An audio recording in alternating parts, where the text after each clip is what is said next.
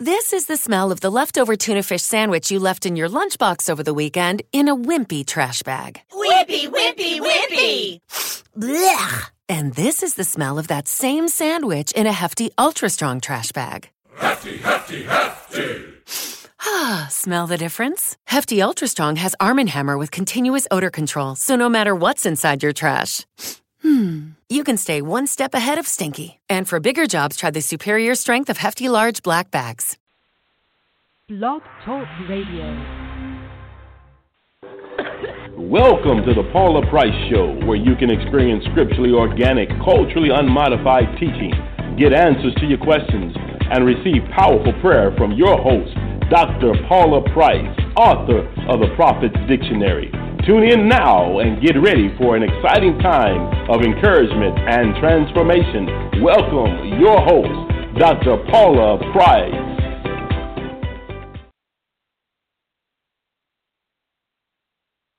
Paula Price. Oh, look at Welcome, beats and host. Dr. Paula Price, better late than never. We got the beats and everything. We got it all. Well, Ashley, I'm excited about today. I'm always excited. You know, I'm starting to get really thrilled about. Um, Ready? yeah. Are you ready for me? Yes. Okay, because I just need to know. Yes. Okay. I'm excited. Is the screen on? You want uh, you want to figure? Yeah. Well, Okay, now? because I want them to get excited. Oh, we're live? Camera live. Camera, live. okay, so I have to look up now. Hi, camera, and hi, people. Hello, Blog Talk radio listeners. You are my family. I call Blog Talk, actually, my firstborn. Because they are really the firstborn. So, Blog Talk, we're probably going to keep them for a little bit because, well, they are the firstborn. And then I thank God for Facebook and YouTube. Because, you know, we've been at this a couple of years. Did you know that, God? A few years. Yeah. Did everybody get their coffee or your tea or your health drink? I'm I'm foregoing health drink today for co- for coffee. You know, caffeine. I need a kick. You know. Uh, you too, I have coffee. Now, think about how long we've been doing social media. About two years. No, we're going into three because we've been in the house we're in now for two years. Wow. And we were doing it before. We were. Well, I'm telling you, I am I am having a, a, an interesting time realizing that I'm going into another uh, what do I call myself? Another dimension, but another self invention. I'm the things have changed for me so much. I am loving the power of God that is built that has built, but now has literally assimilated itself throughout my being. I want to tell you about that because I think you're to have fun. I think it's going to be good. You know, with, without a hope, man, I'm telling you, there is no pursuit because you're not going to pursue something you don't hope for. You don't anticipate, you don't expect. So without a hope, we just can't make it happen. So I, I wanted to share that. I'm going to talk to you about it, but here's what I want to talk to you about. The power you're looking for in God is prayer. Now, I found out nothing happens for my life without prayer. I'm, I don't mean, Lord, pay the rent. Lord, give the, the children some shoes. God, can I get an A? Let me get a promotion. I'm talking about positioning and establishment prayer. Oh, hallelujah. I, I really mean that because prayer is more than a, an exercise, it's more than a practice, it is more than a devotion. Prayer is a positioning, an establishment, and a settling of yourself in that which God has called you to do. Remember, I said that positioning. Prayer changes your position in life. That position changes your alters your status. I want to say alters alters your status in the realm of the supernatural. Uh, many of you want God to do things from the earth only, but there are times you got to let that flesh lay down and release that spirit to go after what you want and to sketch it in the atmosphere, to sketch it in the spirit realm so that it can find a body in the earth realm. Now tell me you're not excited about that. You got you've got to be because prayer is your literally it is your architectural blueprint. It is the stylist.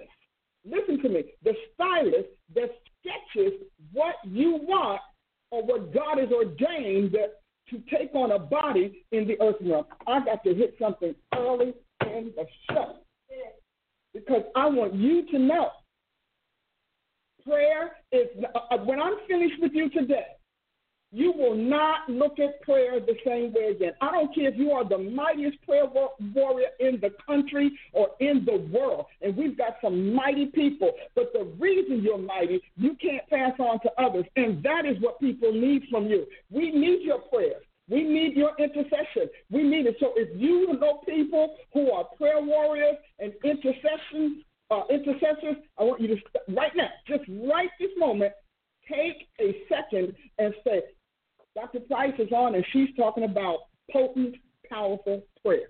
And you, I'm giving you prayer tips. We're going to name this. Uh, you, I want you to get the name right. We're going to name this potent prayer tips and protocols.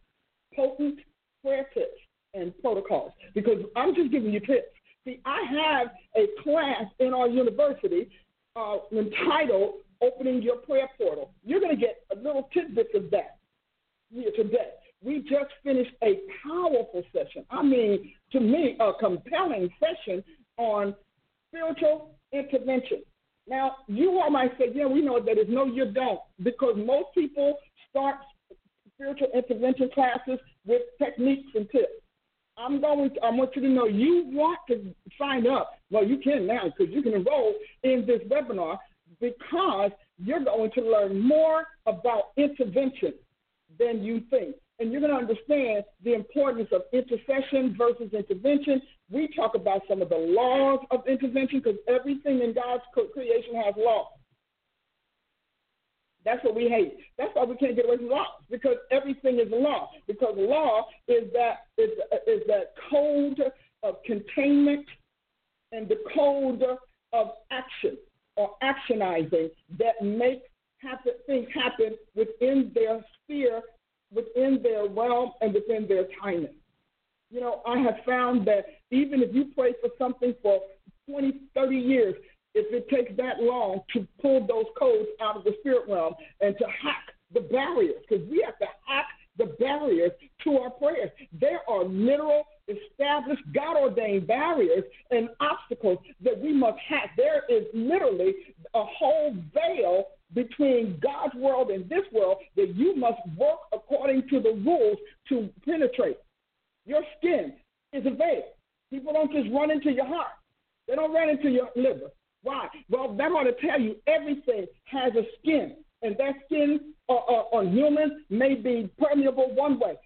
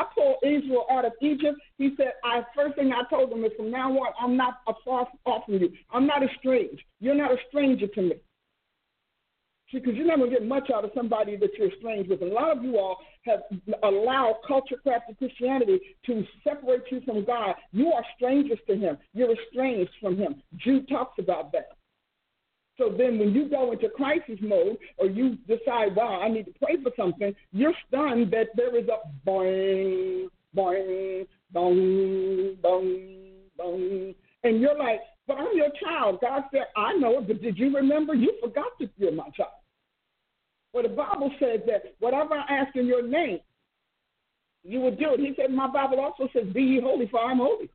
You know, my Bible says a lot.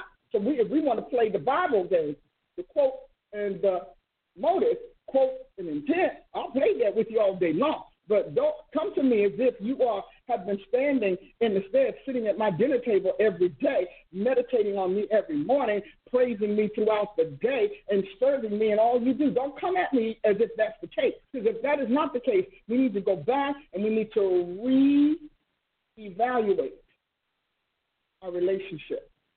Because no matter what, prayer is based on relationship. Your relationship with the one you want to answer it. How you treat God is a, a 100% reflected in your prayer response. His attitude towards you has to do with your attitude toward him. As much as we don't want to say it, God, listen, God is a reciprocal God. When he said, if you, you know, if you ask holy, I'm going to ask holy. If you come to me and I'm going to do that. He said, with the proud, I'm going to behave proudly. I'm going to act the way they, to them or with them the way they act with me.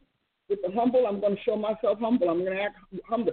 I'm going to give. And he said, with the forward, I'm going to be forward. We don't read that. The unfortunate thing that people did to you is they talked you out of the scriptures that were giving you, that give you the mind of Christ. We just uh, we assume that we'll just slap the label on our brain and call it the mind of Christ.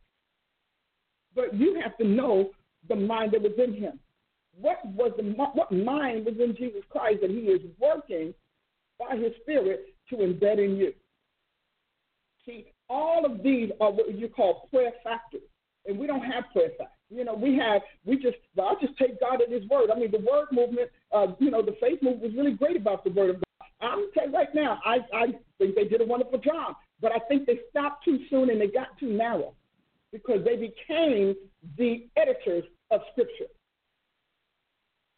And they began to edit it according to them. And then they didn't teach you about going in and find making sure that the, the, the, the, the you chose, the fragment, the statement, the passage you stood on, was in fact relevant, relevant to your situation.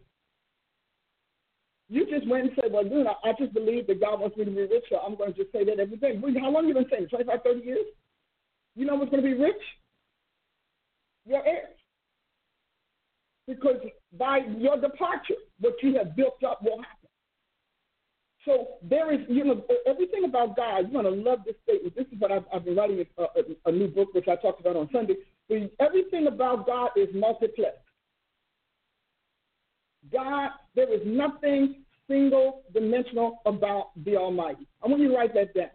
Everything about God is multiplex. There is nothing single dimensional about the Almighty. If God drops a, a breath, a, a, a drop of perspiration, understand it may be a single drop, but when you put that drop under microscope or watch what happens when it lands on something, you'll find out that it is a multiplex. of elements and components and, and actions and dynamics that are at work in there. God is multiplex, omniplex. We get multiplex. He's omniplex. That means every complication, every mix, every um, um, adaptation that you can think of is in one thing. Let's look at Jesus Christ. Jesus Christ goes and he's a blind man. Now, most of us would say go to Walgreens or go to your doctors and, and hey, you need to get an ophthalmologist or optometrist. Well, I'm sure that they didn't have that, what we have now, but they had certain versions thereof. Now, Jesus, he goes there, he bends down and spits on the ground. Multiplex, omniplex. He spits on the ground. Now, the ground is his. He's made the ground. The ground is composed of, of every body and every human, every earth, every every vegetation, uh, whatever. And he spits on the ground. He spits. He didn't say, somebody go get me a cup of water. He didn't. He just spit. That kind of stuff is interesting. Now, you know, people who are uh, definitely um, adverse to Scripture, they like to lock those things into storyland and into story context. And that's fine because they don't want to use it. But the Bible says every word that, that Jesus speaks is spirit and life. He said, Every word I speak unto you is spirit and life. So you have to recognize that he stood on the ground because he made the ground, and the very thing that made the ground was his spit. His spit made that ground. His spit, the ground had his DNA, and they met. And when his spit left, it was full of all of the codes of life and creation, healing and restoration that anybody would need. And the ground understood it. The ground said, Oh, this is different spit. this is not every no, this is not mortal spit.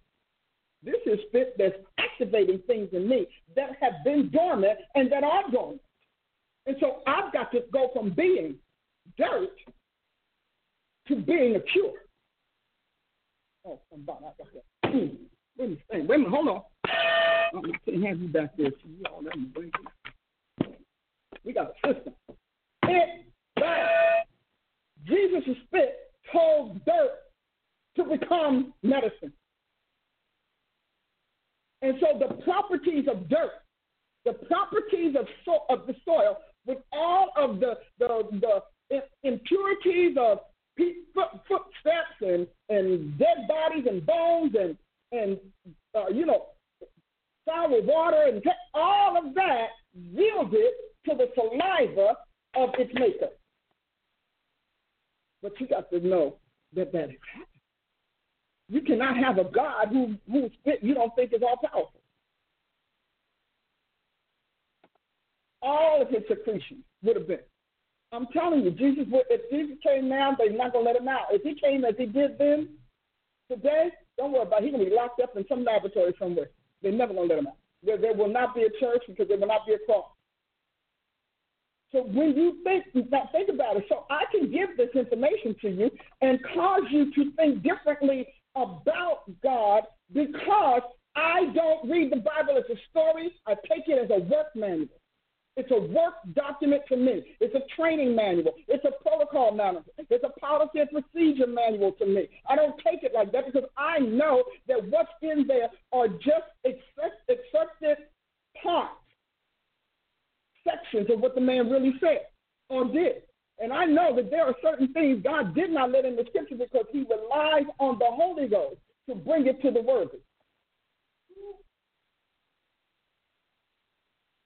That's what I do know.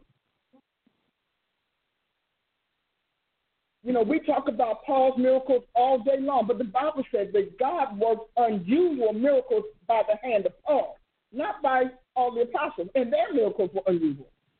But see, they were their miracles were more atypical, anomalous. Paul's miracles were proprietary, and it's very different my apostles learned that in class in spiritual protocols. Maybe, maybe Prophet Ashley Self say a little bit to you about it. But, but it all begins with prayer. Jesus Christ, the Son of the living God, the man, the, literally the God, the deity that everybody had prayed to up to that moment, that Israel had prayed to, obeyed, fought, rejected, etc., embodied in flesh, earthly flesh, and just what he had to do. Pray. Pray always at all times, for all things, without ceasing. Because God says prayer is more than a practice and it's more than a crisis response.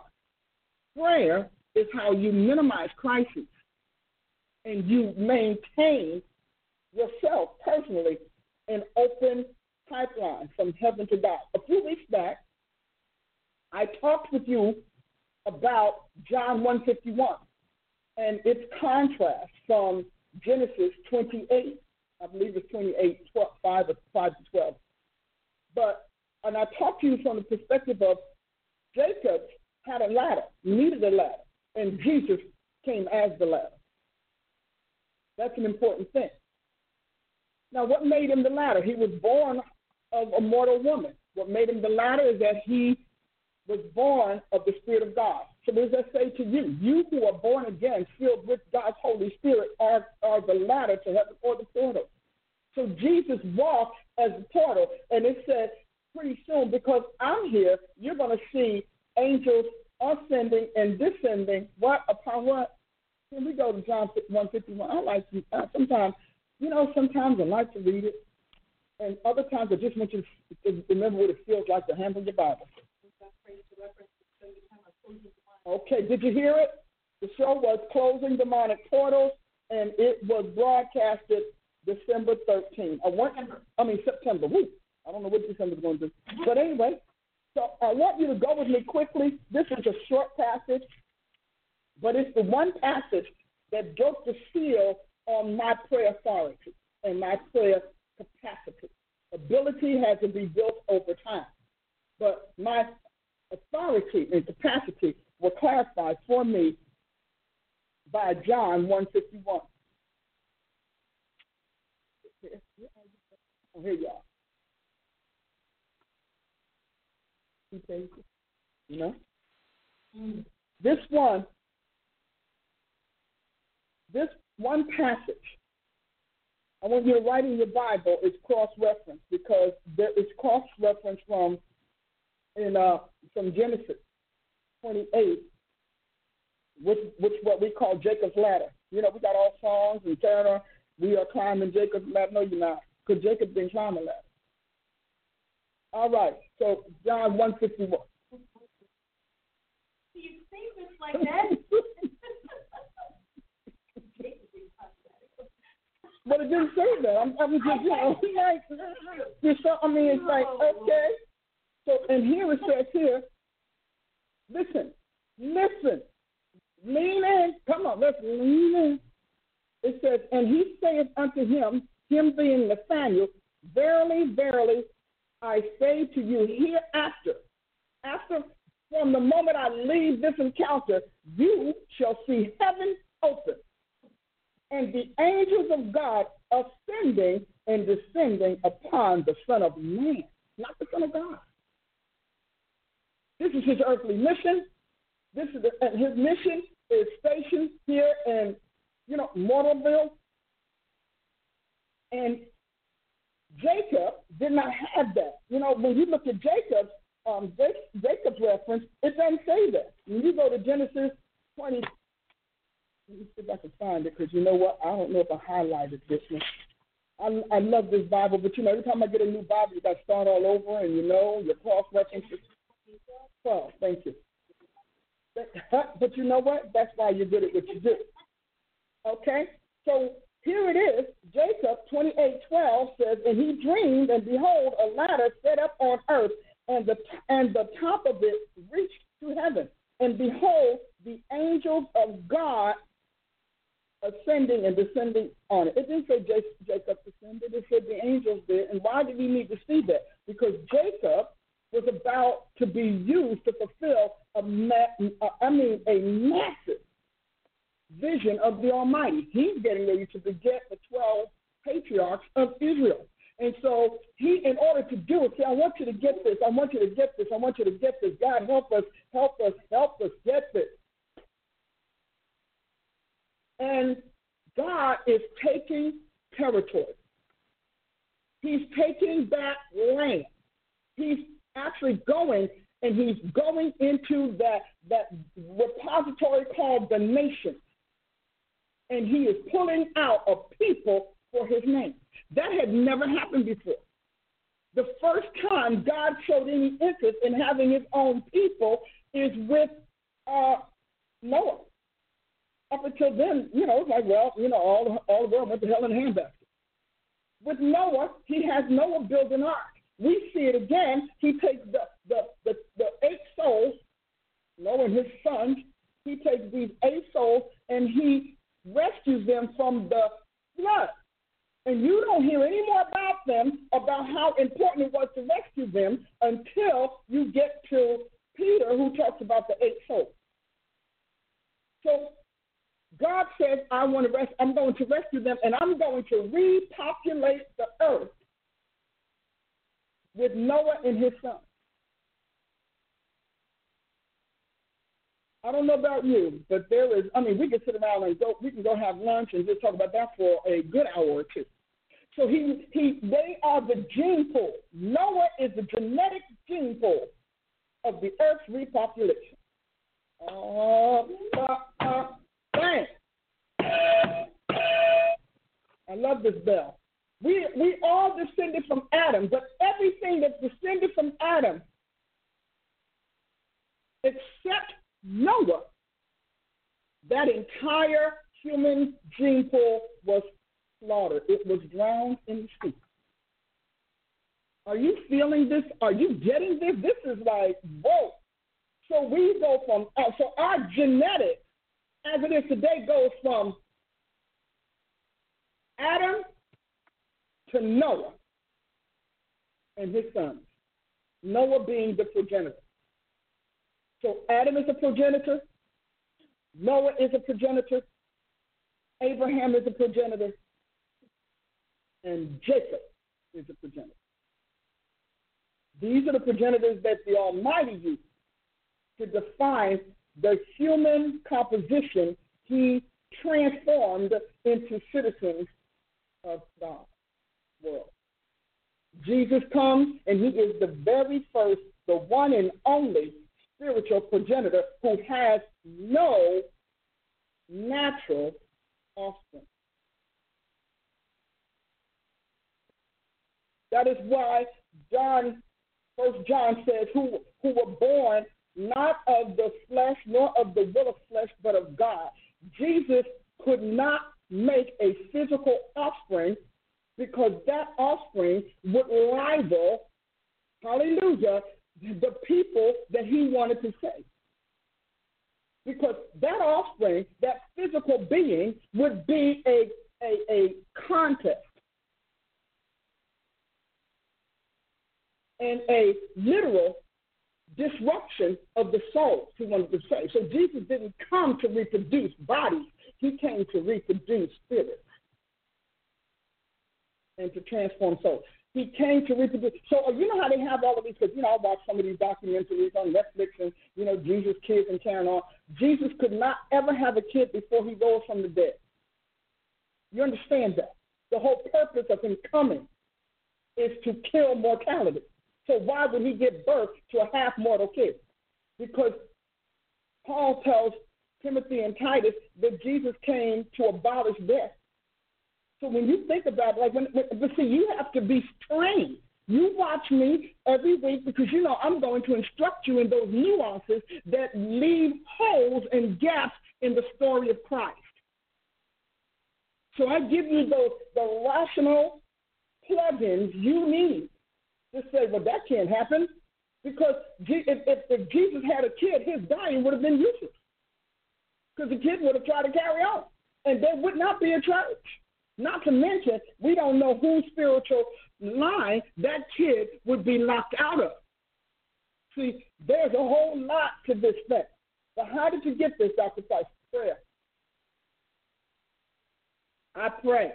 I don't, and to me, prayer is it, it, it, to me prayer is constitutional.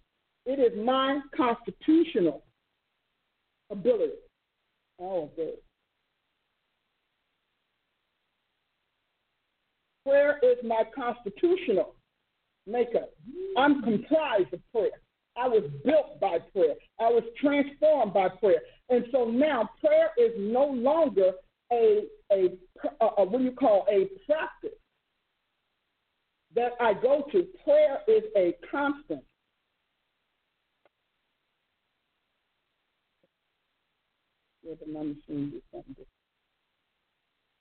Prayer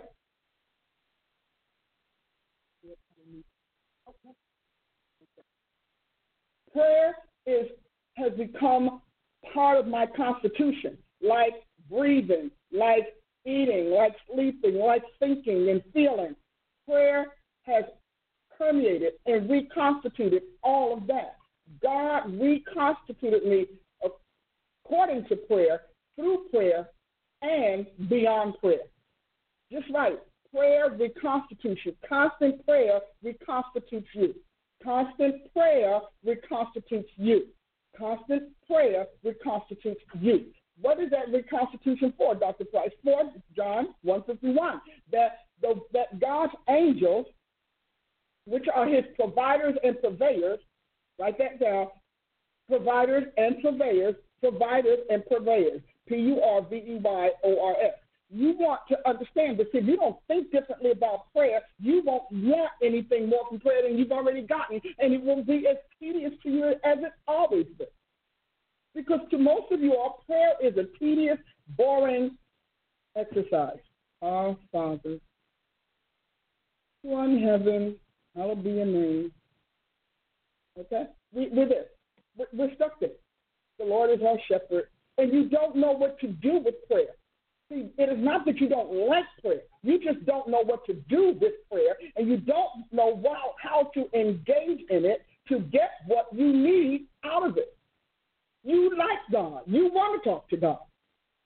So the first thing I want to tell you is that all prayer, typically for me, all prayer begins with praise.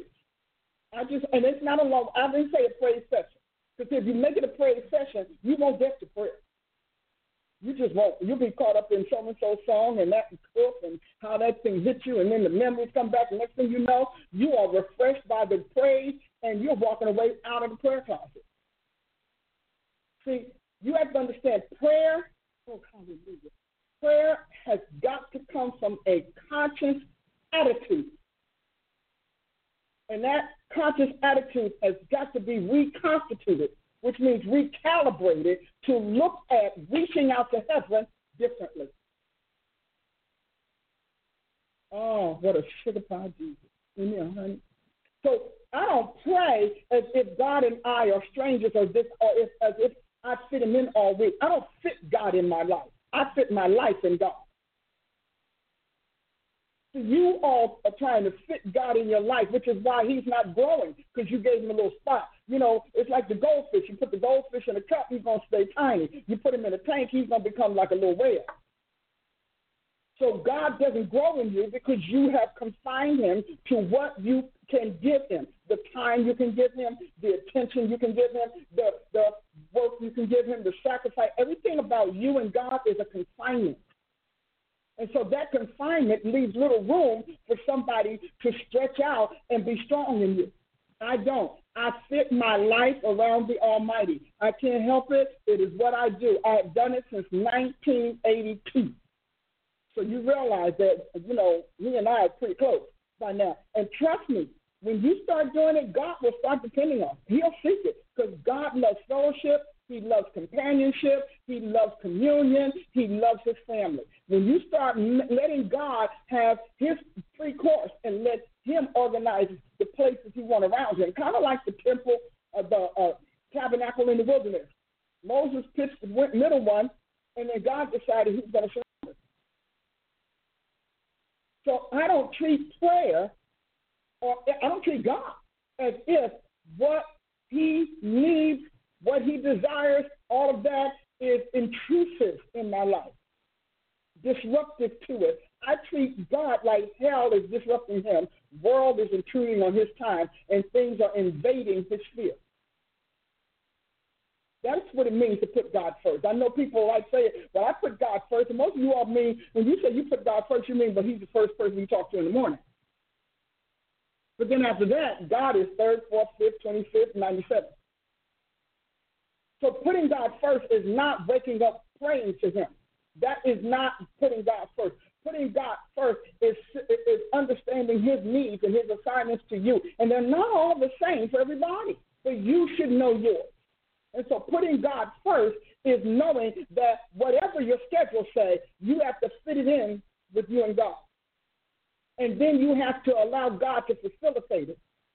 And then you have to functionalize your day around God's place in your life. Now that's going to be hard. You know, for most people, it's hard, especially Americans, because you know we are independent. We are the liberal, or we got to have our freedom, our liberty. And the one thing America, modern world, I won't say that but modern world has done is liberating you from Christ.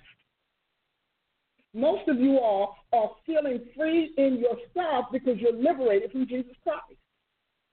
And, and the spirit that liberated you cloaked you you know, gave you a cloak for your sin that makes that insulated you from his reaction. He's a honeyman. So when you go to prayer, pray, you're praying through that cloak. That's your barrier, the cloak that you're using to do what God doesn't like or nor want. That's your that's it. Your your, your prayer barrier is the cloak you have used for your sin. So what's happening? Well, I'm getting answers, yeah, but you're getting answers for your, from your cloaker, not your Savior. And you don't know that until you decide to give up the stuff and get rid of the cloak. At which point you look at yourself through the eyes of Christ and say, "Oh my God, I'm a mess. Oh, I can't even believe I thought this was right." I can't even believe that this God forgive me. And then you fall to your knees and you say, God, forgive me. And it's at that moment that the first core of reunion and reconciliation is forged. That's a powerful thing, isn't it? Are you, did you tell all your friends to join in? Because you know this is good. This is meaty. Did you tell? Did you say share, share, share? Did you invite them?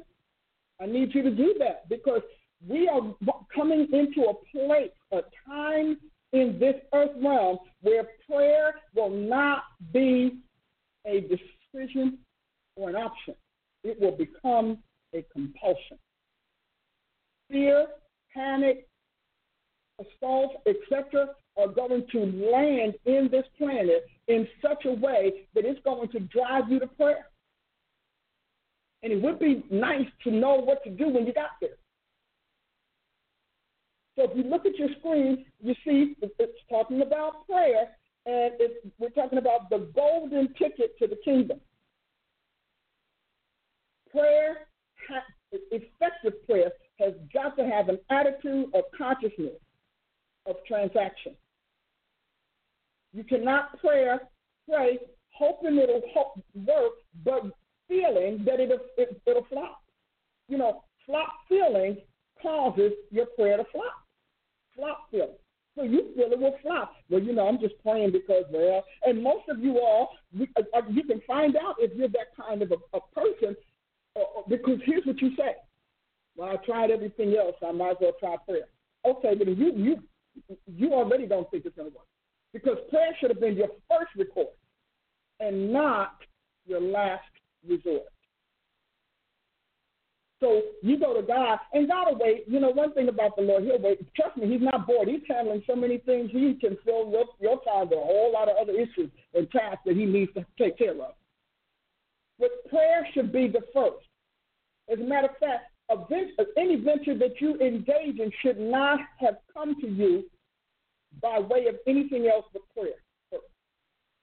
Even if you got a vision, there should have been prayer. So here we talk in this particular session, we talk about intercessory, intercessory, interventional, declarative, and and the, and the last one should have been decretive, um, which is decretive or decretive, D E C R E T I V, which is decree. So prayer is about intercession, intervention, de- declaration, and decree.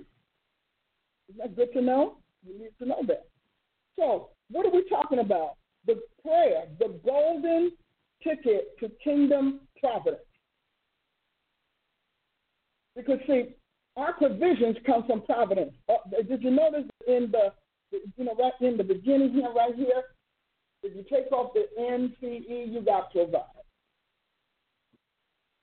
So our provisions come from heaven's providence.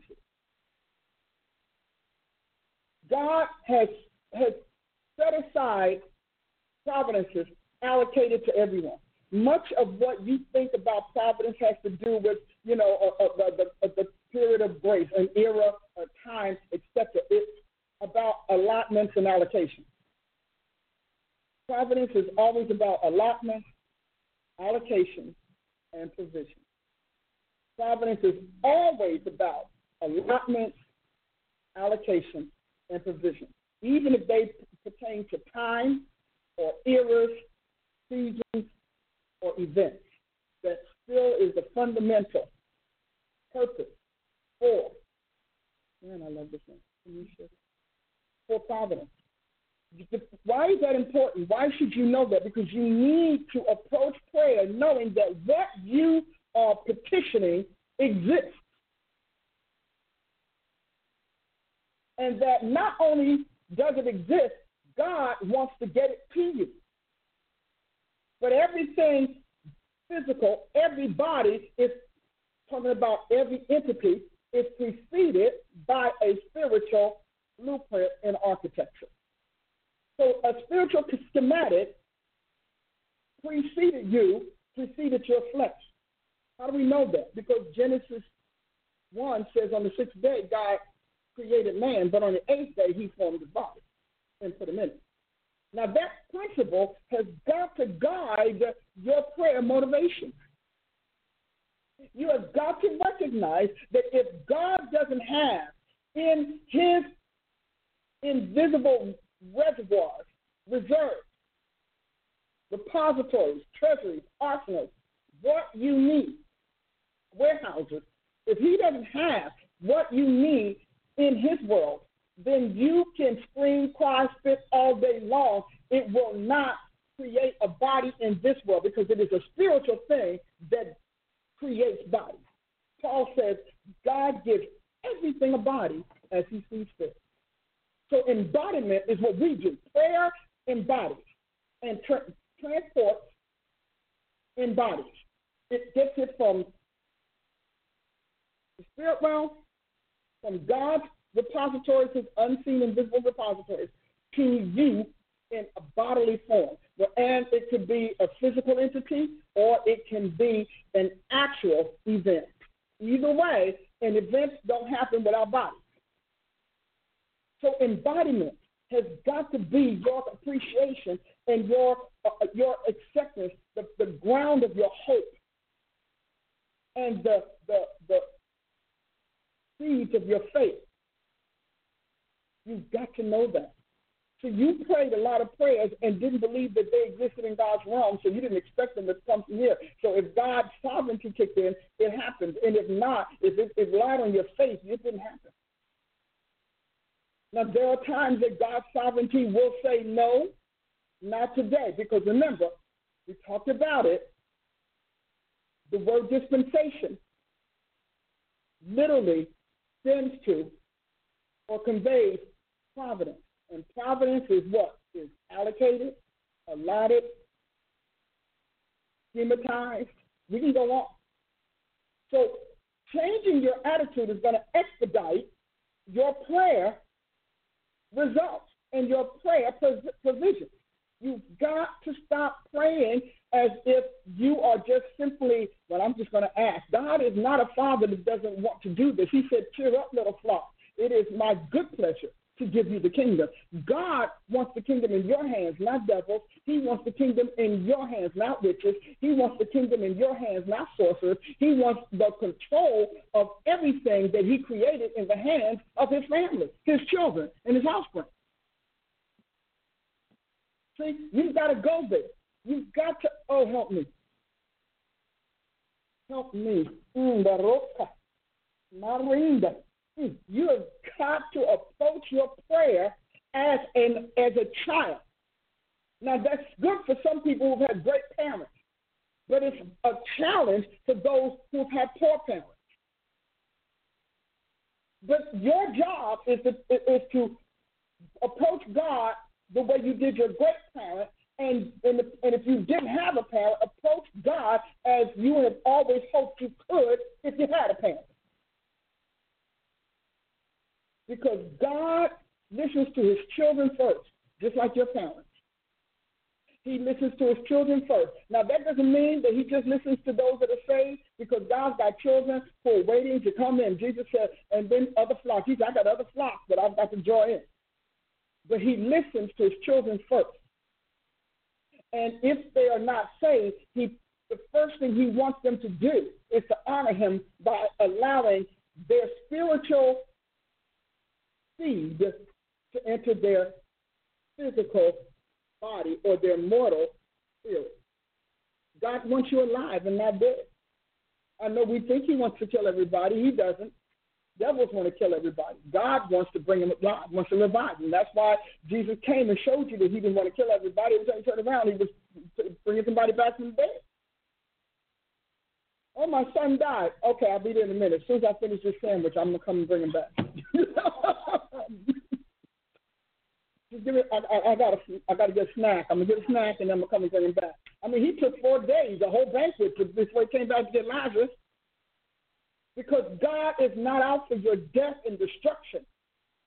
He's out for your life and protection. But you have got to shift your mind about the Almighty. You've got to shift your mind about His Son. You have been taught by those who need you to stay in the in the realm of the dead and live the life of the doomed. That Jesus Christ is impotent. He really didn't come. Whatever. Like, can you imagine? Now here's a joke. This is a joke. You know, wait, hold on. It's time to get a sip of coffee. Get sip. Come on, let's sip together. You know. It's sip. And I appreciate all of you all that put your coffee cups on the on the post a couple weeks ago. I, I, I got a kick out of it. It really tickled me. I, a couple of you all are like, okay, guys, I got my coffee. I'm ready now. We're ready. We're having it together. But here's how to know that the enemy no, um, really comprehends better than we do the blindness the Almighty put on our minds and that He perpetuates. Because people will tell you Jesus is a lie and yet will tell you devils, skeletons, skeletons, not even any flesh, skeletons, spiders, and all of these other things are gruesome, and all of the other gruesomes and gribblies are lies and entertaining. You understand? Because some of y'all, y'all gonna go and try to do Halloween, send your little children out to celebrate Satan. Y'all gonna do that, and then talk about I don't believe in Christmas trees because you know hypocrisy is just the silliest thing I've ever seen.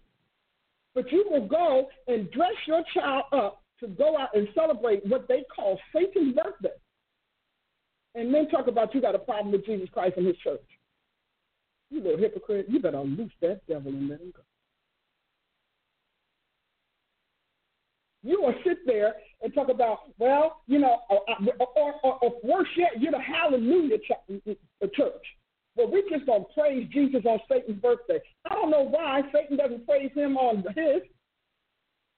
You cannot Christianize sin, and you're going to have to come to terms with that reality. You can't Christianize Satan. Satan is not a Christian, nor does he want to be. And stop treating him as if he's a, he is a penitent waiting to be saved, waiting to get to the cross. Satan wouldn't go to the cross, period. That's why he's the lesser God, because he couldn't, he wouldn't get on the cross. And the reason Jesus had to get on the cross was him.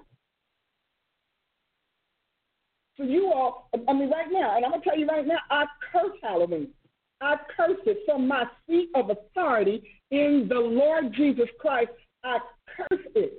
I curse it to death because I don't understand how you can talk a nation into dressing up to pretend to die. See, there's something wrong with that. See, that's a witchcraft spirit. Because, see, in, in, in Satan's world, good is evil, and evil is to be chosen. So people are excited about how they can bleed out and drink blood. How you gonna drink somebody's blood? You don't even know what's in there. You don't. Do you know blood is where your diseases are? And these people happily just drink blood. Come on, somebody. You know it's the devil. How are you gonna sit there and say I'm drinking blood and eating feces and all that kind of stuff to get the power of life? when when our own science book says it's all weight. Oh, I wish I, I really wish I can get an amen with this right now. I really wish I can get an amen and a couple of hallelujahs because I need to break the veil of blindness. See, these are the reasons why God needs you in power.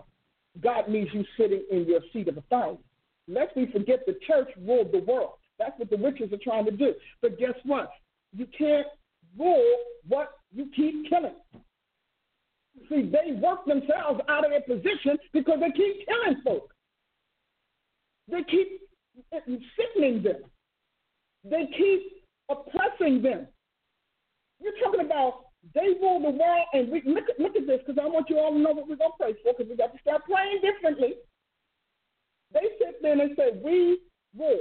So let's look at your rule because I want to look at it. Because see, sometimes we need a saint to tell you what's in the darkness. You rule, and you've increased alcoholism. So people cannot be productive in life because they're intoxicated. You rule and you increase disease. So you rule by intoxication, drug addiction, and disease, and death and destruction. You rule by dis- dismantling life and demolishing souls. How am I supposed to celebrate that? And yet, saints do. So when you, when they start talking about their power, I want you to stop thinking that it's power for power because it isn't. Because the difference between them and Jesus Christ is that they can demolish all they do, but the man can restore. And I think the restorer holds the high card.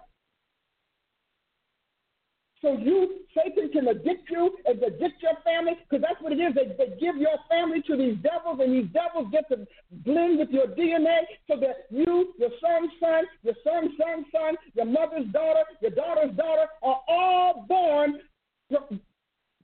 disposed to addiction. Can't give them an aspirin.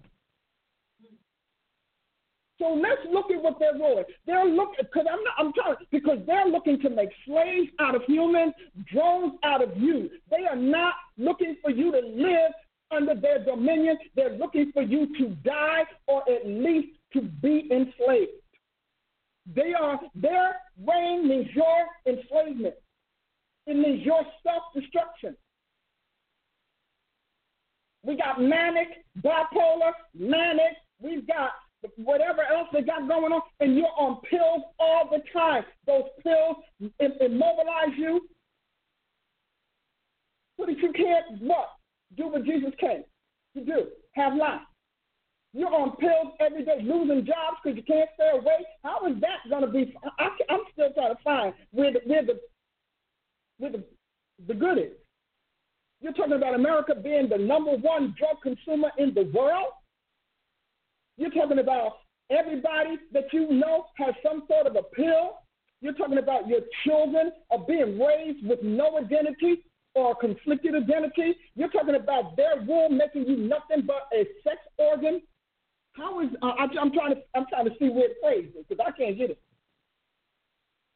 But um, why are you mentioning those things? We're talking about politicians who say they cannot, they will not be civil, which means they will always fuel the civilians with hatred. That you, you're talking about the life that your kids are going to have. Hatred is going to be the norm. This is witchcraft conquest. This is this is what they're bragging about. They're bragging. There you go. They're bragging rights. You're talking about your daughters can't have a hope. Your daughters being snatched off the street, enslaved into sexual this and sexual that. You're talking about your son being subject to pedophiles. You're talking about pedophilia being being the norm, being a, the, the literal natural human experience or socially accepted human experience. Do you realize what they say they have? Their bragging rights are real and impressive because to me, they're bragging about having taken down a great nation. That is their brag. And having literally deceived its populations into celebrating its destruction of their land and their people. That's not bragging to me. I mean, that's their bragging rights. I don't know. I think Jesus bragged better because he can still set you free. He can still deliver you from all of that. because He's God. He holds the original patent of your life, your soul, your body. Isn't that great? He holds the patent. He has all the codes on this, and you don't even realize it. So why did you go that way? Because I wanted you to understand, to give you some prayer objects and prayer targets. Prayer is earth transportation to heaven supplies. But prayer has protocols. I thought you might like these. Prayer has protocols. Number one, you need to know how to open your prayer portal. My classes on that subject are on the internet. Go to my website, drpaulaaprice.com, and you can get them. You are now getting excerpts, excerpts from that class so you'll understand it. The first thing you need to understand is that by law and by divine design, the spirit realm is restricted. Humans are restricted from entering that realm. Just gone on so logic they're restricted. We're born to be to be held down. We're born to be too dense, too weighty, meaning too heavy, really, um, to get in that realm. So you need help. The, re- the way you get into that realm is that someone who is a lawful citizen of it comes alongside you and behaves or acts as your escort. So they escort you by using their access codes to get into that realm. So that's the first thing you need to know. Now, in order for you to do that, you need that that prayer portal. So you need the permit. So there is, you know, if you look at it, prayer, you know, prayer portal access, exclusive access, you need to know where you are. And not everybody who can penetrate the veil separating this world from God's world or from the invisible world has the same clearance.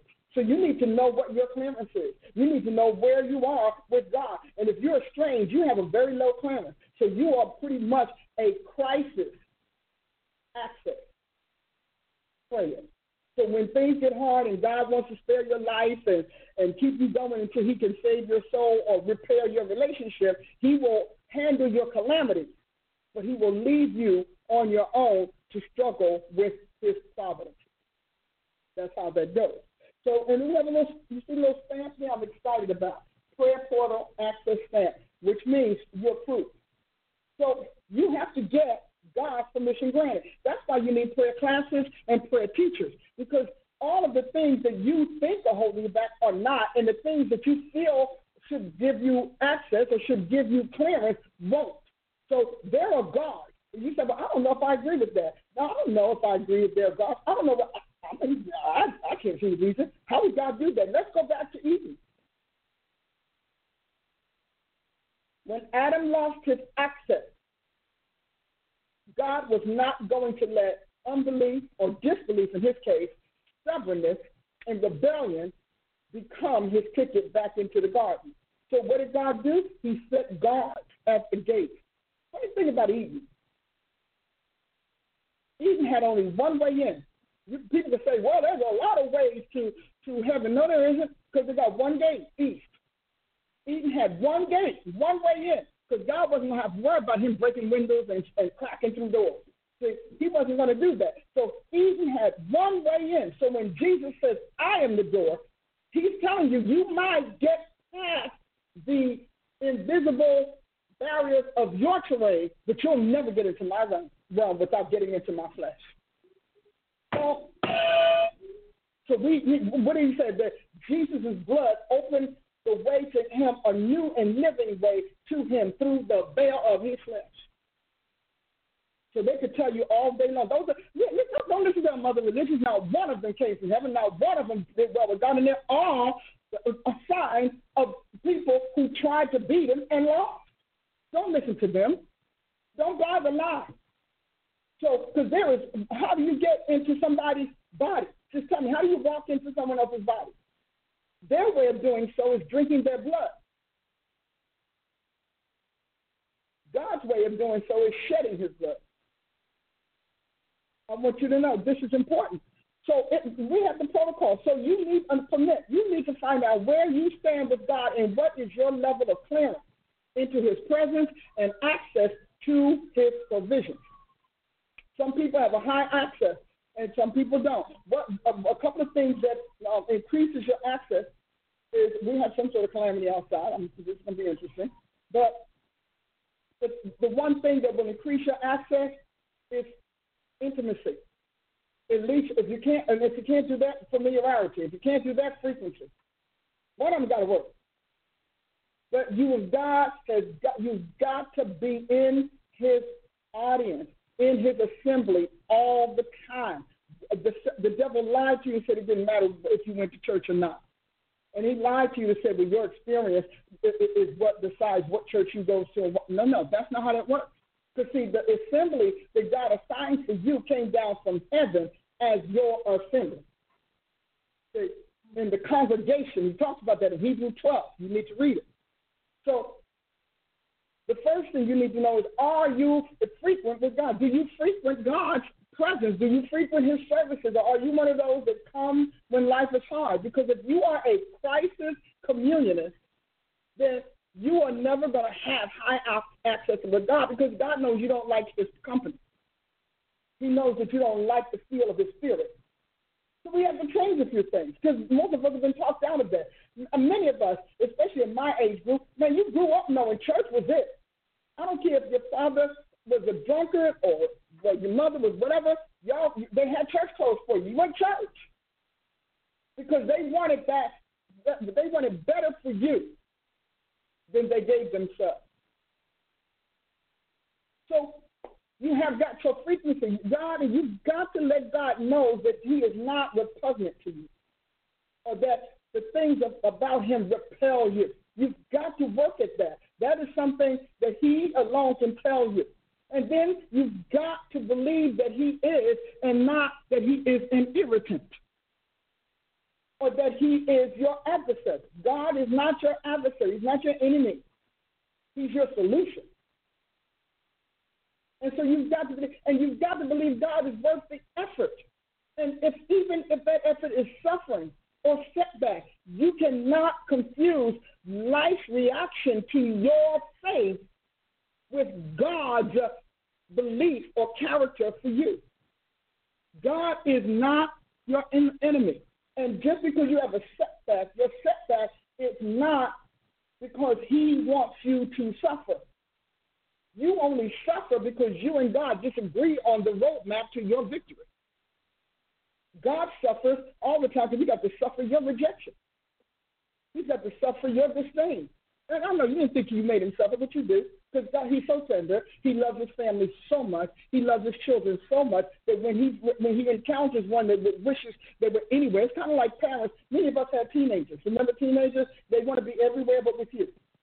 They don't want to be home. They don't want to eat your dinner. They don't want to serve. They don't want to do anything but come home, sleep, eat, and.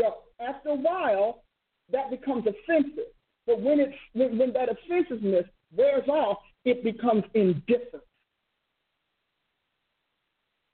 And so God becomes indifferent to your presence in his being. He so you, he doesn't hear your sound enough, and he knows that if you're coming, you're coming to use him. So he he reacts to your prayers accordingly. Is this all right to say? And then beyond that, when you pray, you have to believe that God is not limited by your humanity or the earth's mortality. You've got to know that He is and that He is a rewarder of them that diligently seek Him. And you've got to say it before you get to prayer, when you don't need prayer, when you're out of a crisis, when you don't, when you're not facing dilemmas. You got to say it. See, to me, God is all that all the time. God is God. Life on earth is life on earth, and I understand the partition between the two. So God is a person, and life is, is experiences and events. So I don't ascribe my disapproval, because sometimes it's not even just like we just disapprove of how he does it. I don't ascribe my disapproval to God's personhood. I I just don't. Now, sometimes my experience, he has triggered them, and I conclude he must have a good reason because he is out to do me good and not evil. Well, if God's about to do me good, I better find the good in it. All things work together for the good because he said he's out. He's not out to do me evil. So if he's out to do good for me, then I'm going to be responsible enough to find the goodness in all that I dislike, disapprove of, or are disappointed with. You see that? See, that's how you do it. See, that's how your mind shifts from an antagonist to a protagonist of the Almighty. So many of us are his antagonists. We got preachers that standing up there all bitter because of something happened. You know, you got so many people standing up there talking about, well, I just don't understand why God did this and that. Are you kidding me? You looking at how you changed since you got saved. God's looking at what you sold before you got saved that cannot be stopped. So we can, you know, I can say, uh, Paul, you know, I like Paul. Paul said, we talked about it Sunday. Paul says, wow, I'm, I, promise you I did none of that. That man named Saul, he went under, he underwent a name change, and it didn't matter. God still whipped us behind for what he did. Because Psalm 99, 8 says, God forgives and still takes vengeance on your deeds. See, that wisdom you need. You can't sit in the seat that I have if you don't resolve these things. You can say, I want to be like you, Paula Price, all day long. Can you? Can you let everything be taken away? Can you be compelled to walk away from everything? Can you sit in darkness? Can you put up with such rejection and heinous assault and still say, but Jesus, you got it going on.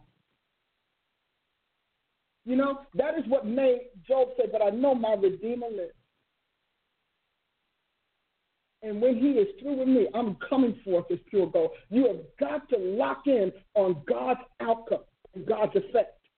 No matter what the trial looks like. That's what Job did. Job locked in on God's outcome and God's effect. He said, but when God gets through with me, you, you're like, I'm through with God. So that's the difference. But if you want prayer power, you're going to do it because if your prayer power is up, God will tell you what He's doing. And He will let you know what He's going after. But He will never do it if He if He if you've proven to Him time and time again that you are un, uncooperative and He can't count on you. See, God only reveals and engages you in this process when he knows he can count on you come hell or high water, come good days, bad days, dark times, because he knows that you know he's working through the darkness to get to your result. Prophet, we'll pick this up next week, prayers, and none of these golden tickets. But and, and you all, let me know what you think. I love reading some of your. I love reading your comments. Period. But I'm try- I want you to walk away today knowing that the only reason darkness perceives your daylight is because darkness is the reason you were deprived and denied. And so God has got to deal with the darkness, and you need to recognize devil strike back. Which is why you must become a master in prayer, because your prayer mastery minimizes the effects of their strike back. You got to know God is for you and not against you. God is in you and He's not just simply around you. God is on your side. God is not for your enemy. The reason you go through trials is because while God is plowing through the darkness that caused those trials and that's maintaining them, superintending them, is why you're suffering. You're not suffering because God's going to do it. Sometimes God will put stuff on you, but He puts stuff, He puts situations in your way to deal with attributes and attitudes in your soul. And he does, it's not because he condemns them and says, gee, you know, you're the worst thing going. No, he knows that I've got to prepare you and I've got to transform you for the blessing, or you will hate the blessing or pervert the blessing without even meaning to. Is this helping you guys? Are you all feeling? Are they? Because you somebody has to tell you why you suffer. You and you think that you suffer because God doesn't want to bless you. No, God has your blessing. Remember, providence is pre-vision or pre-provision. So providence always had it. When you were born, It was allocated to you. It's in your genes. It's in your DNA. It's in your physiological makeup. It's in your appetite. It's in your interests. It's in your enthusiasms and your aspirations. They're there. But you are in this world. You know, as Paul said, but I am sold under sin. You, you got to get that. So God's got to do back, buybacks, negotiations, ransoms, exchanges, transactions to get to legitimize His overturning of the legitimate laws or institutions Satan is working against you. Oh, somebody gonna hear me. I just really, Lord, if I could get them to get it. God help me.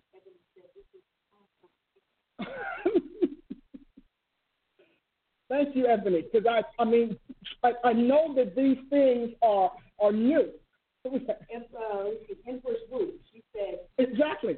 So if I can make you mighty in trial and tribulation, then God will make you mighty in the world. You will never be mightier in the world than you are in bouncing back from trials and tribulations. Gotta be. This time. Johnson said, this explains so much. I know when he walked me through it, he said, Paula, I'm trying to make you a partner in my conquest. But I, I can't do to, do so until I stop break you from being a captive in this in this opposition. See, some of us are oppositional captives because we don't know any better. And so you have to recognize when God, I don't care what it is, the reason the, the reason you come back from cancer is because you recognize that it was, it was not God's idea, but it is going to benefit God's values in your life.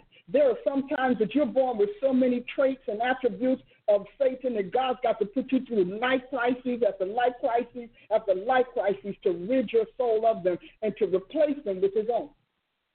But anyway, we'll talk about this next week. We're going to be on this journey for a little bit. But I want you to let me know how it's blessing you. And then as you implement it, do it. And please do me a favor and share, share, share, share, share, share, and then share again. And if you are an intercessor or if you are a leader and teacher in the Lord, then you need to gather your fruit and begin to walk them through this because trials are coming. And my job is to help you conquer the trial so that you can convert to your conquest. See, God wants you to co- conquer everything. He never, ever, ever meant for us to be oppressed. He never went, meant for us to be depressed. He never did. But because our conquerors have had our ear, had our hearts, and our souls from birth, we can't hear that. So we, we, we actually, he tells us he, he, he's the one, you know, obviously deflecting by putting it all on God and putting it all on Jesus Christ. And you know, God's laws are rigid. God's word is hard. And, you know, God wants his people to suffer. And you haven't had teachers and enlightened educators who can break the seal on those lies and bring you into God's reality concerning them. Uh, uh, help me? So here you are, loving Jesus, thinking, wow, but why am I going through and Why won't He bless me? No, God blessed you before you were born. And salvation is your delivery system. And sanctification is literally your access granted. See, God, see, see, keep this in mind. Paul told us, he said, but we were all sold under sin. So your deliverance has got to come through a divine buyback. That's why God says, To which of your creditors will you charge me? Isaiah. God has creditors. You know who they are? They're the people who don't want to let sell your soul back to its maker. People walk around talking about selling their soul to the devil. Your salvation was God's buyback. He ransomed your soul from the captors who wish you nothing but harm. Oh, please hear me. Please hear me. You are a priceless commodity, so priceless that they could not create a currency to pay God for it. He said not one of them can pay a ransom for his soul. The currency If you use God's currency, buying you back would be fruitless because heaven's currency is blood. Come on, Pop. And she, and she said, I got the right stuff. I'm messing with her again. I, I should have one come around. Where's the one that's supposed to come around the corner? Yeah, I need to sit on over here. But there is a you.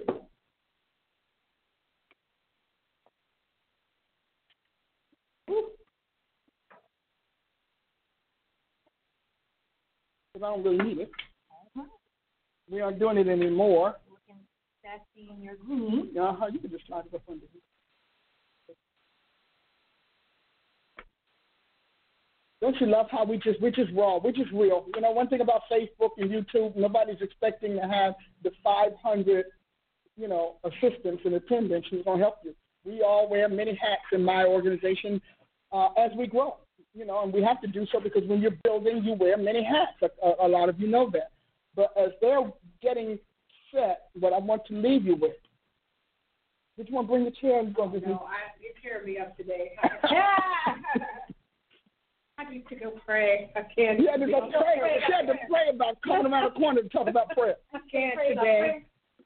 Woo. But I want to let you know you don't have to be a victim. My call, and I'm, I, I, I finally got it after all of these years, is to pull you out of the realm of victims, victimhood. You don't have to be a victim. You can take over your life today. Today, right now, you can take over by, first of all, listening to this about 10 times. That'll help. That might help. Good stuff. That's good stuff. and finish. Okay?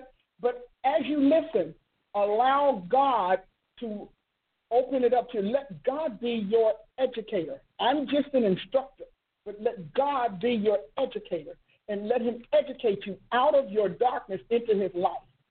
The Bible said we we literally overcome and we and, and really gain power from the knowledge of the Son of God because He lived it, He did it. I want you to do it. Now, and I also want- you to remember, hey, it's sow a seed time. Sow a seed time. So before we get in our discussion, hallelujah, and I know that many of you will sow mighty seeds today because I've given you mighty relief and mighty breakthroughs. Because this information, had it been common, you'd have heard it before. Mm. And if you'd heard it before, you'd have had an opportunity to follow the, its advice and transform into what I've described. So you should sow a seed. And so this is Pastor Play time. And Prophet G is going to tell you how to do it. And then at the end, Prophet Ashley might tell you again. All right, so you can see via Cash App. Her handle there is Dr. Paula Price, of course, with the dollar sign. Um, and then you can also sow a seed PayPal, paypal.me slash Dr. Paula Price. You can sow a seed that way. Um, and then you can also sow a seed via text to give. So the text to give is 918 608 1378, 918 608 1378. So three ways to give Cash App, Dr. Paula Price, paypal.me slash Dr. Paula Price, or text to give 918 608 1378. So it would be great. You know, I have uh, great things I'm trying to do. We're still fighting to break through in the uh, media area and with television. You are the ones who value what I do. And that value has got to turn from a, a spiritual appreciation and edification into a um, material currency. Your faith has a currency, and that is seeds you sow as well as advice you take. I need you to do that. And share this. Uh, sh-. Share this now. Share this in your messenger. Share this on your pages. Um, send out links via text to your friends who you know. Don't go on Facebook uh, regularly. This is a, a powerful subject that I believe affects everyone. You've Yes. got to share this message. This is not just Mm-hmm. niche or niche specific. You've got to share this. Every believer deals with prayer. Every believer has issues in prayer. Mhm. You've got to share this message. Do that now. Share it in your messenger. Get that link. Grab the link. Share it via your text message. Share it with your family. Yes. Share this message. and, and, and share it again and again. This is powerful. And we're not going to stop, but I want you to share it not as, well, this thing teaches you how to pray. I want you to, when you share it, you tell everybody, this teaching exposes your prayer blocks and hindrances Yes. because that's what it is. Yes. You know, in the end, that is where you are. Something is blocking your prayer or hindering its response. And that's what we're talking about prayer blocks and hindrances. Well, did you want to And go first? healing your relationship with God. I feel like you Woo. did a lot of things to heal that relationship. Oh, yes. With God. so people can let them off the hook like, uh. Well, we should plug Adventures in Prayer too because we Oh. address that. Oh, do come before the Lord. Mm-hmm. Oh, it's, yeah, but plug it. That's why you're sitting here. Adventures in Prayer. What Oh, year yeah, did what year did you write that book? 1997, I believe. It was ninety seven? Something like that. It was ninety four. Maybe It could be. I was I was in a riding swing you stop, right? that it's a, originally a book that Dr. Price wrote about the different levels, the 11 types of prayer. I think you identified in there how to come to the Lord in prayer. Right now, it is an audio book that you can purchase and download from Dr. Price's website, www.drpaulaaprice.com. If you go down to where it tells you uh, where you can shop for products, um, you can go in and key that in, Adventures in Prayer. It's an adventure. It is an adventure. comes in two parts. Mm-hmm. Does it? Yeah, chapters one through four, and then chapters five through eight. So you and what I want you to know about that book or all prayer books is that we have made prayer so spiritual it has become ethereal and we treat it as an abstract. You know, it's abstract, it's intangible. And so anything you feel is intangible, you conclude is inoperable. And that's what we want to fix as we go forward in this whole dimension called prayer because next year you're going to need some strong prayer protocols, but you're also going to need a empowered position with and in Jesus Christ, your Savior. Because you're going to meet a whole other side of Him. I promise mm. you, by the Holy Ghost, by the Spirit of the living God, we won't get too far into 2019 when all the complexion of life and the texture of what we're used to will totally change. Your relationship with God needs to be intact before then. If you're going to have a New Year's service, it better be one that fixes your relationship with Jesus Christ. If you're going to celebrate Thanksgiving, you better make fixing that relationship a priority and part of your blessing. Because I promise you, I promise you, I promise you, by the spirit, yep, by the spirit of the living God, the world as you know it, not only will it be no more, but you need to find out how to be blessed in it and preserved because God is stepping in. He's moving in and he's muscling in. You can see he's doing it. That's why folks are mad with him. God is muscling in on devils because he said, I am that I am. I am the sovereign of sovereigns. And now I want to take my kingdom back. I want to take my world back. I want to take my children back. I need to do that. I'm taking my church back. See, God would have been fine if the devil hadn't attacked the church. See, you understand that there was, you know, you know, there's his his realm of advice or what, uh, or um, of leadership and legislation. Thank you, Jesus. There's that, but then there is the church, the ecclesia. I want you to hear me when I tell you, you might be casual about how people treat your church. You may be casual about your Christianity. Uh, You could probably think, hey, well, you know, I'll handle it when I'm old. But understand that the Christianity doesn't just have a founder, it has a progenitor. That's different. See, Christianity has a begetter. It doesn't just have a founder. See, all those religions have founders, but not Christianity. Christianity has a progenitor, it has a father and not a fabricator. And so, because God is the father of Christian Christianity of Christians, true Christians, God is is coming after what you're doing to his children. See, mm. he's a father now. I'm telling you, because you all need to get this. All of you all who are selling out and you're moving over, you millennials who are following devils and following rappers and following all kinds of demonic stuff, I'm here to tell you, you put yourself in a precarious position. And that position is that God's going to take care of his children. To you, Christianity is a religion. To God, it is a redeemed. And that God is saying, I vow. See, you can break your vows. You might be all right breaking your vows.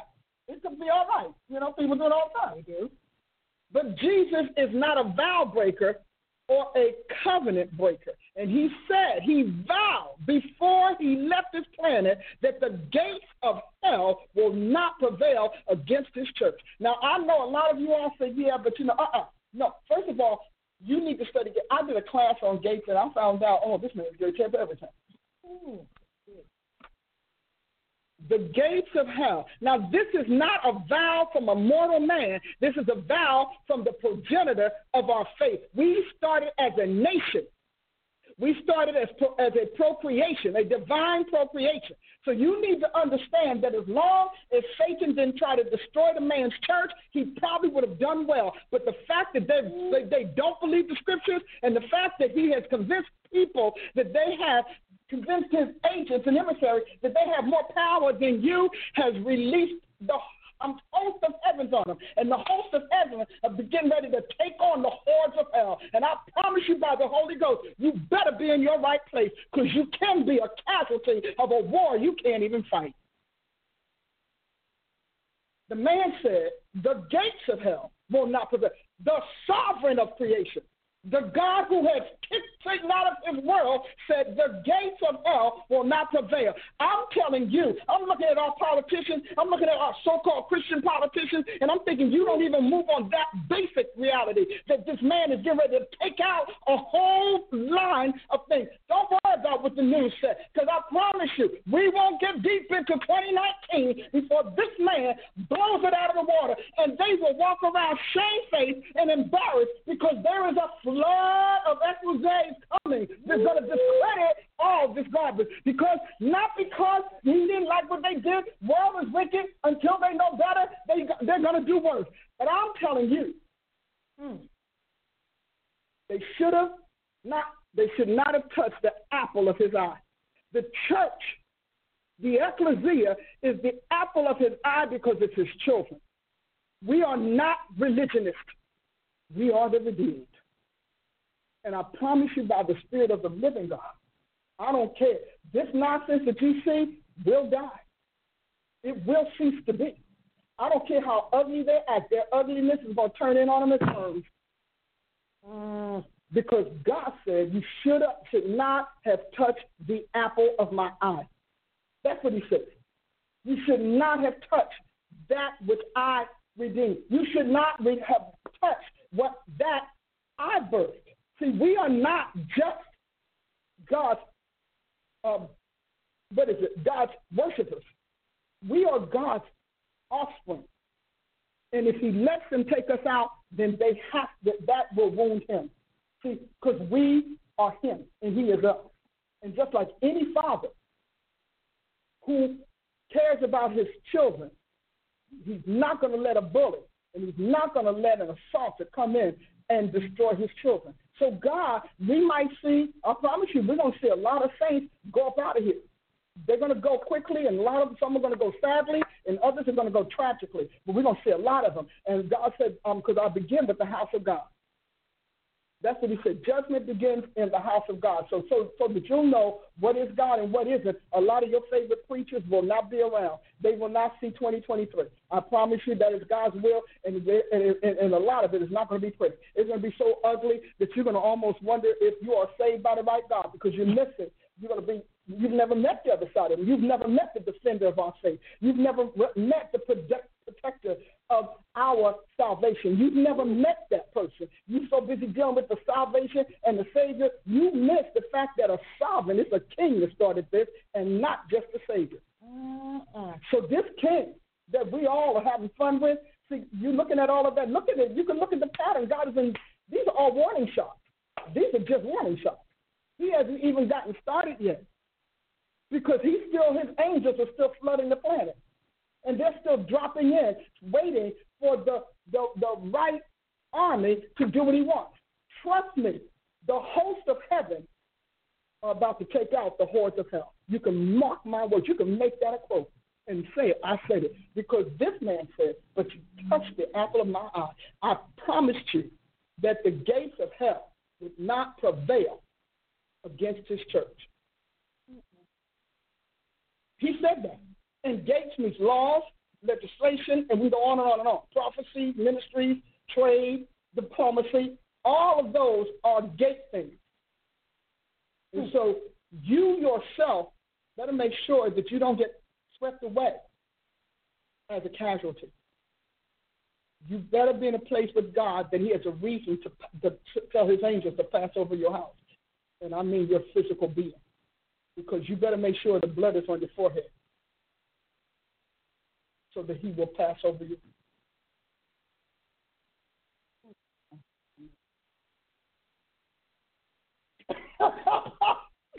you didn't see that coming? Ooh. Uh, I don't know. What do you say after a message like that? But that let's just hear it again. You know, let's just replay this and hear this again. Uh, I think that you've answered many things today. Um, you talked earlier about oh, let's see which which thing to pull. Both of these are really powerful. But you have a sheet, so why don't you just take both? Okay. All right. So you talked first about how prayer was your constitutional authority.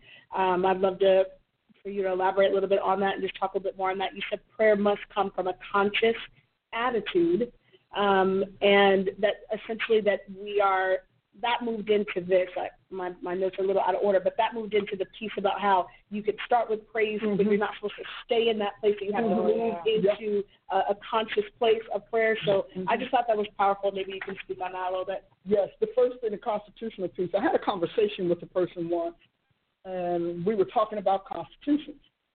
And so uh, this person was telling me how informed they were about what a constitution is and all of that. And and I said and I said the Bible's a constitution. He said, well, no, uh, yeah, it is. I said, but let me just help you because all things in life start with a being.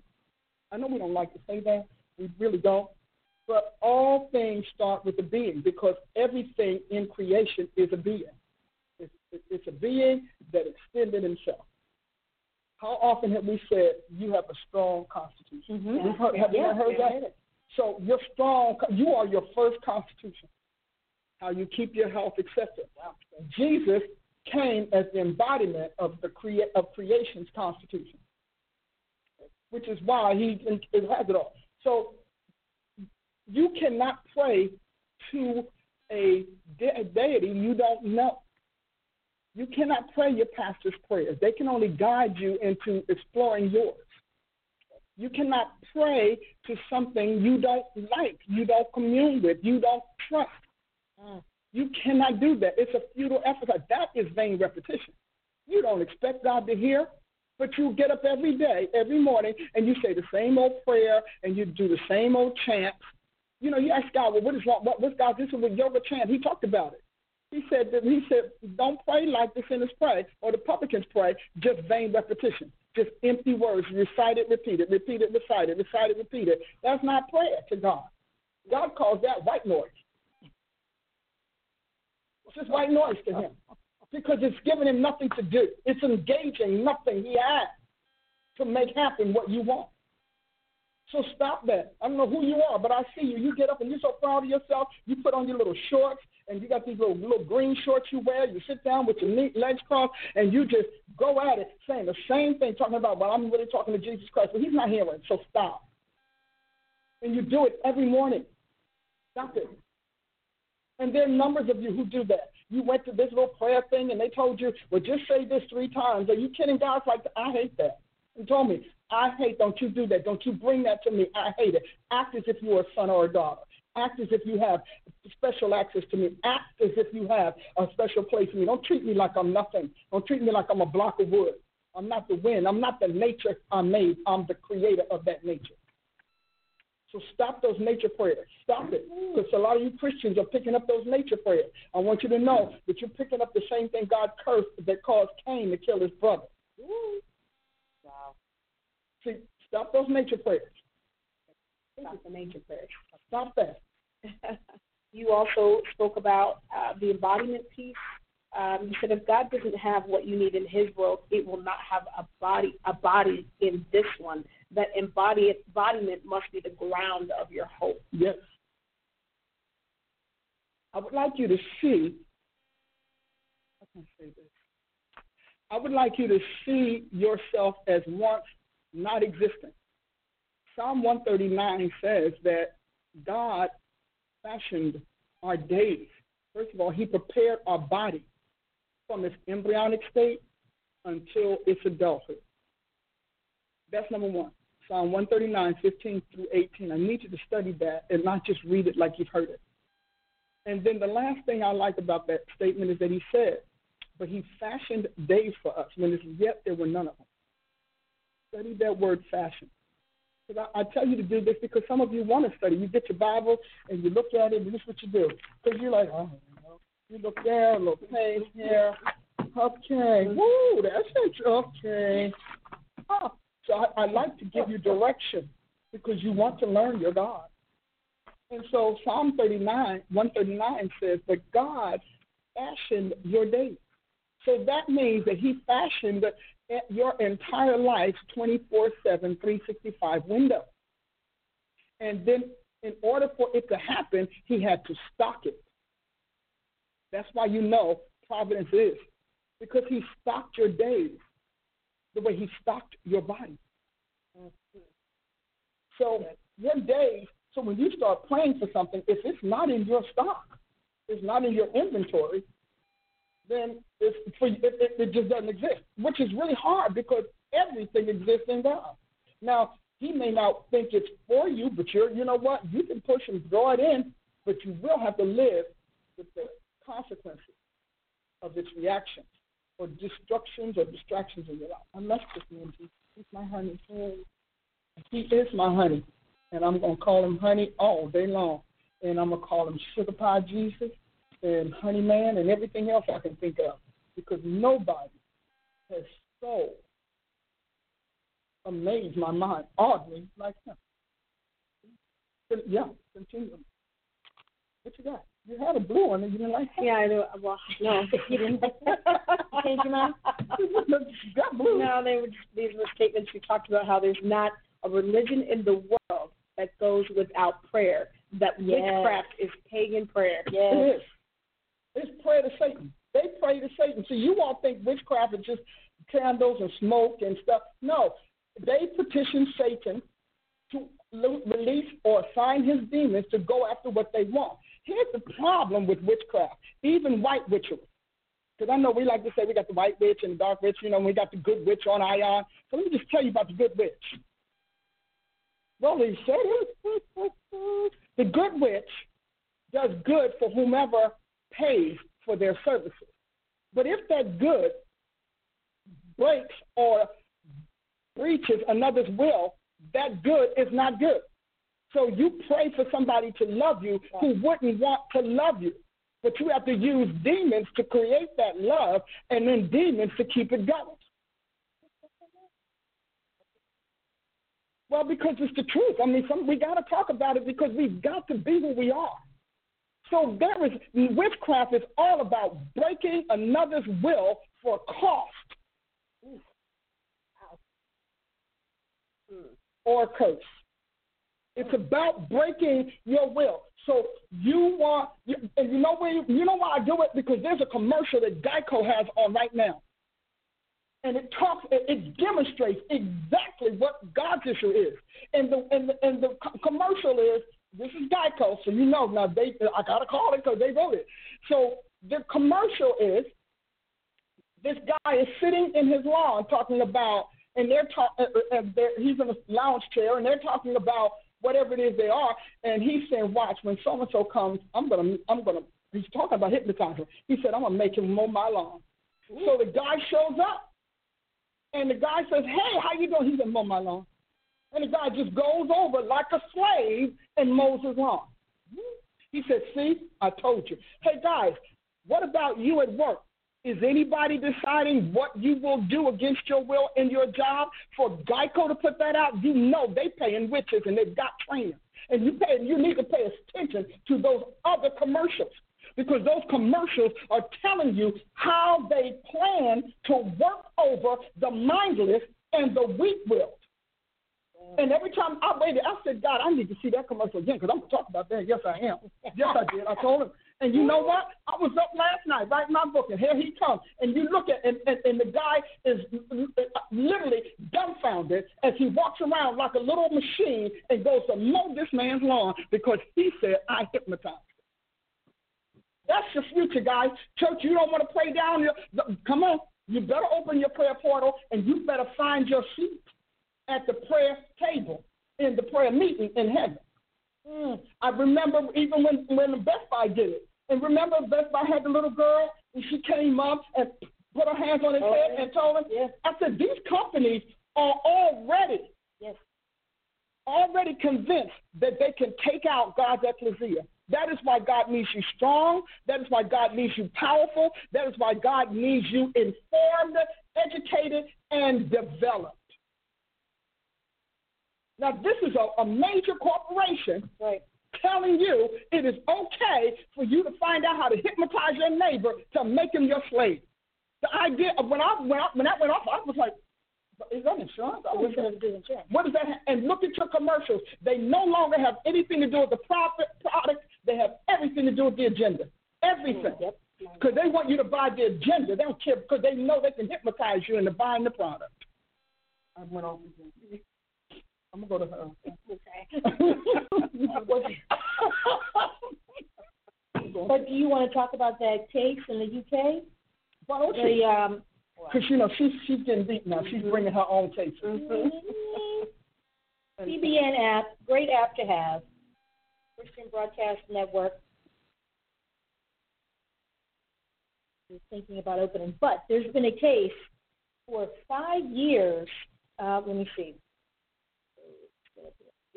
Okay. Hmm. Oh, no, that's only two. Okay, so this is in Ireland. There's been a four year legal battle with Christian bakers in Northern Ireland. They've won their case at the uh, Supreme Court in the UK. And so a gay customer came in, a gay rights activist, I'm sorry, came in, and they wanted them to make a cake saying support gay marriage. So they did not do that because they do not agree with the message. Mm-hmm. And they took them to court, of course, and, and tried to do the whole hate crimes, so on and so forth. After four years, the court ruled in the baker's favor because the, even the baker said it was never about not serving somebody who was gay. We've actually served this man before, mm-hmm. or whatever. This is about the message. We don't agree with the message. Mm-hmm. And so they finally ruled that you cannot be forced to do what you do not agree with mm-hmm. in, in putting that in writing on whatever they were asked to do. And so that was a really big win. Yeah. In the entire UK. It was, yeah, it was a big win. I'll tell you, especially in the UK. Yes. And so the gentleman McArthur is giving thanks to God for the victory, saying, This ruling protects freedom of speech and freedom of conscience for everyone in the UK. Mm. And he goes on to thank the Lord in a very articulate way. Mm. Okay. Four years. Four years. Yeah. But you have to stand because you understand in allowing, it's, you know, him changing um, evil back to good is kind of like uh, allowing a uh, renter or a boarder in your house and realizing you want to get them out. Getting them out is a lot harder than getting them in. Hmm. So you need to brace yourself because getting these devils out of high seats is a lot harder than getting them in. And so you need you need to be willing to stand to fight. And you got another thing you want to share, don't you? Mm. So, but you have got to recognize it takes a while. It doesn't happen easily because they they are invested in it. See, before they get in their seat, they're aspiring, and they, that's what they did to us. They talked us out of it. They let us know that Christians shouldn't be in politics and, and preachers shouldn't preach the uh, politics. Are you kidding? We preach for humanity. You can't be more humane than us.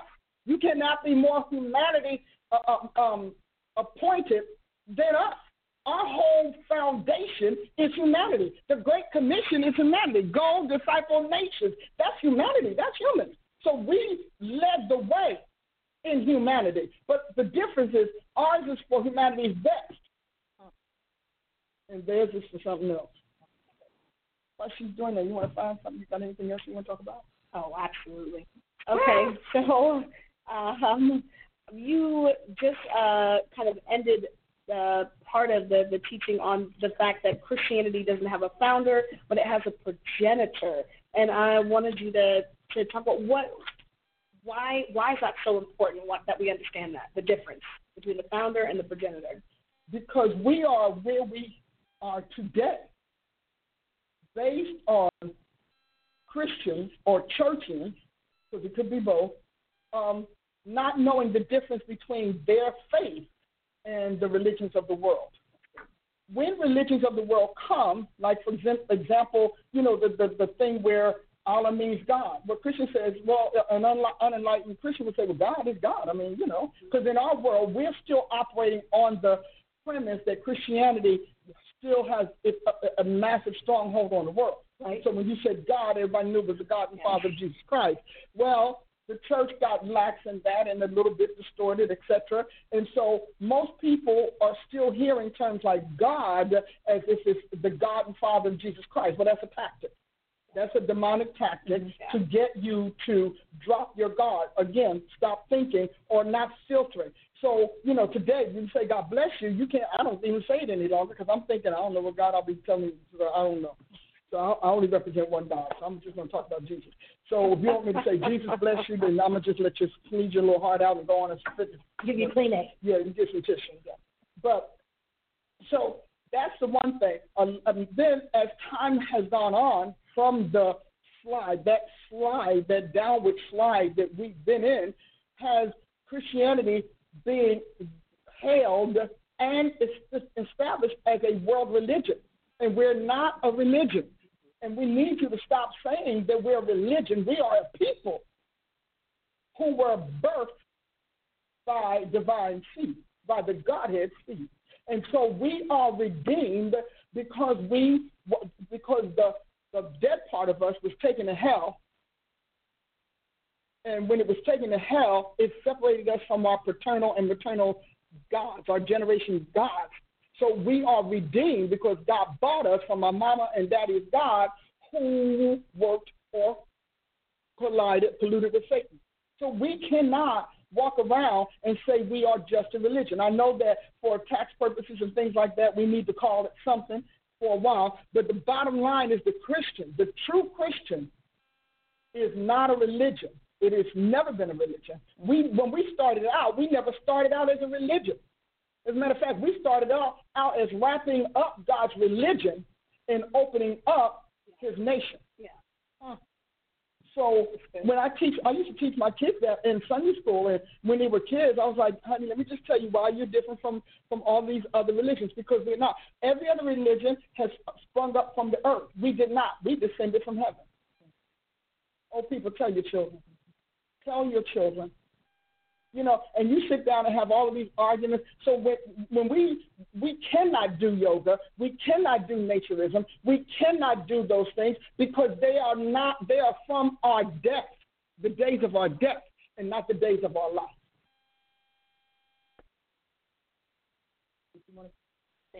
Yeah, she's got to say low. Yeah. Did you want to do that? Okay.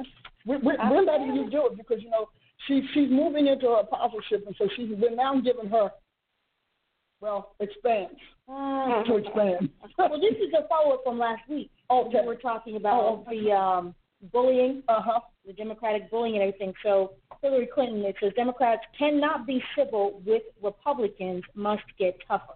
Mm-hmm. In the article, she is saying how um, she said you cannot be civil with a political party that wants to destroy what you stand for, what you care about. Clinton said, now, anyway, okay, in an interview with CNN, that's why I believe if we are fortunate enough to win back the House and or Senate, that then then that's when civility can start again. But until then, the only thing that the Republicans seem to recognize and respect is strength. But that's not strength. Strength. That's bullying. And so that's abuse. Okay. So she accused the Republican Party of being power hungry, spreading lies, and playing dirty. I remember what they did to me for 25 years. The falsehoods the lies, which unfortunately people believe because the Republicans have put a lot of time, money, and effort in promoting them. Clinton says so when you're dealing with an ideological party that is driven by the lust for power, that is funded by corporate interests who want a government that does its bidding, uh, then you can be civil, but you can't overcome what they intend to do unless you win elections. So, what she accused the conservative or the Republicans of being are doing is me? that not what the Democrats Are you doing? More brutally, more abusively, more hostilely, more uh, viciously. I mean, you you all just said we're going to ugly up the playboard. We're just going to go and ugly up the playboard and whatever. But can you? I like this. See, you know. Yes. Well, and so Senate Majority Leader Mitch McConnell blasted the former Secretary of State after her interview and accused radical Democrats of harassing people with whom they disagree. Thank you. And then began to run down a list Mm-hmm. of. Um, she told CNN exactly how she views millions of Americans who hold different Mm-hmm. political views than her own. No peace until they get their way. More of these unhinged tactics. Apparently, those who are the left's rallying cry. Those are the left's rallying cry. And then just, you know, people who are supporting Kavanaugh, how they were harassed. Ted Cruz and his wife run out of a restaurant for supporting Mhm. Kavanaugh. I mean, you know, all of these kind of things that are not done. But that's not politics to me. Well, that's not politics. And, and, and we, the American people, need to say if you're going to be our MM, you know, a mixed martial artist, then be our mixed martial artist. Sell us some tickles, tickets, and we're gonna come to your your tournament. If you're going to be our boxers, if you're going to be our brutes, then let us know that. But don't hide behind the term political party when you, in fact, don't intend to do anything but bully us and destroy our people. I got a problem with the fact that she talking about civility, because see, out of civility we get civilians. And civilians are citizens. So as you read this, say, yeah, understand that she is advocating doing to you as a citizen what you teach your kids not to do to their schoolmates. She's advocating bullying. She's advocating abuse. She's advocating harassment. She's advocating assault. You understand that this is what you, your kids, you, we got commercials that say stand by bullying. Why don't you start with the Democratic Party? Well, you have a people group that now, if anybody disagrees, they are the default label is hate. Exactly. So I don't agree with what you're saying. So I'm a hater. I'm the one who has a problem. I need to go to jail. Charges need to be brought up against me. You made me feel like whatever because I don't agree. Exactly. But I, I'm, I'm going to stay at this. I'm saying America, the United States of America, needs to call a bully what it is, needs to call assault what it is. Nobody, because if, if, if, if, if you weren't a Democrat and you ran somebody out of a restaurant, you'd be arrested. But because you're a Democrat, you want to be elected. Well, yeah, if you refuse to serve somebody, there are laws against that. Okay. But you are saying that our politicians have got to decide to eat at home because if they come out in the public, they might meet somebody who calls protest, who calls battering and abuse protesting.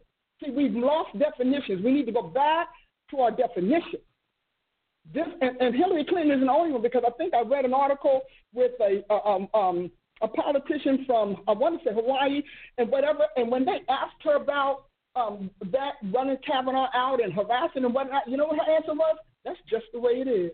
Ooh. I said, but that's not what we voted for. I did not elect my my official. Right. I really didn't to go and be worse than me and Right. get away with it. You understand that y'all lawmakers, I need the lawmakers to wake up. I need the legislators to wake up.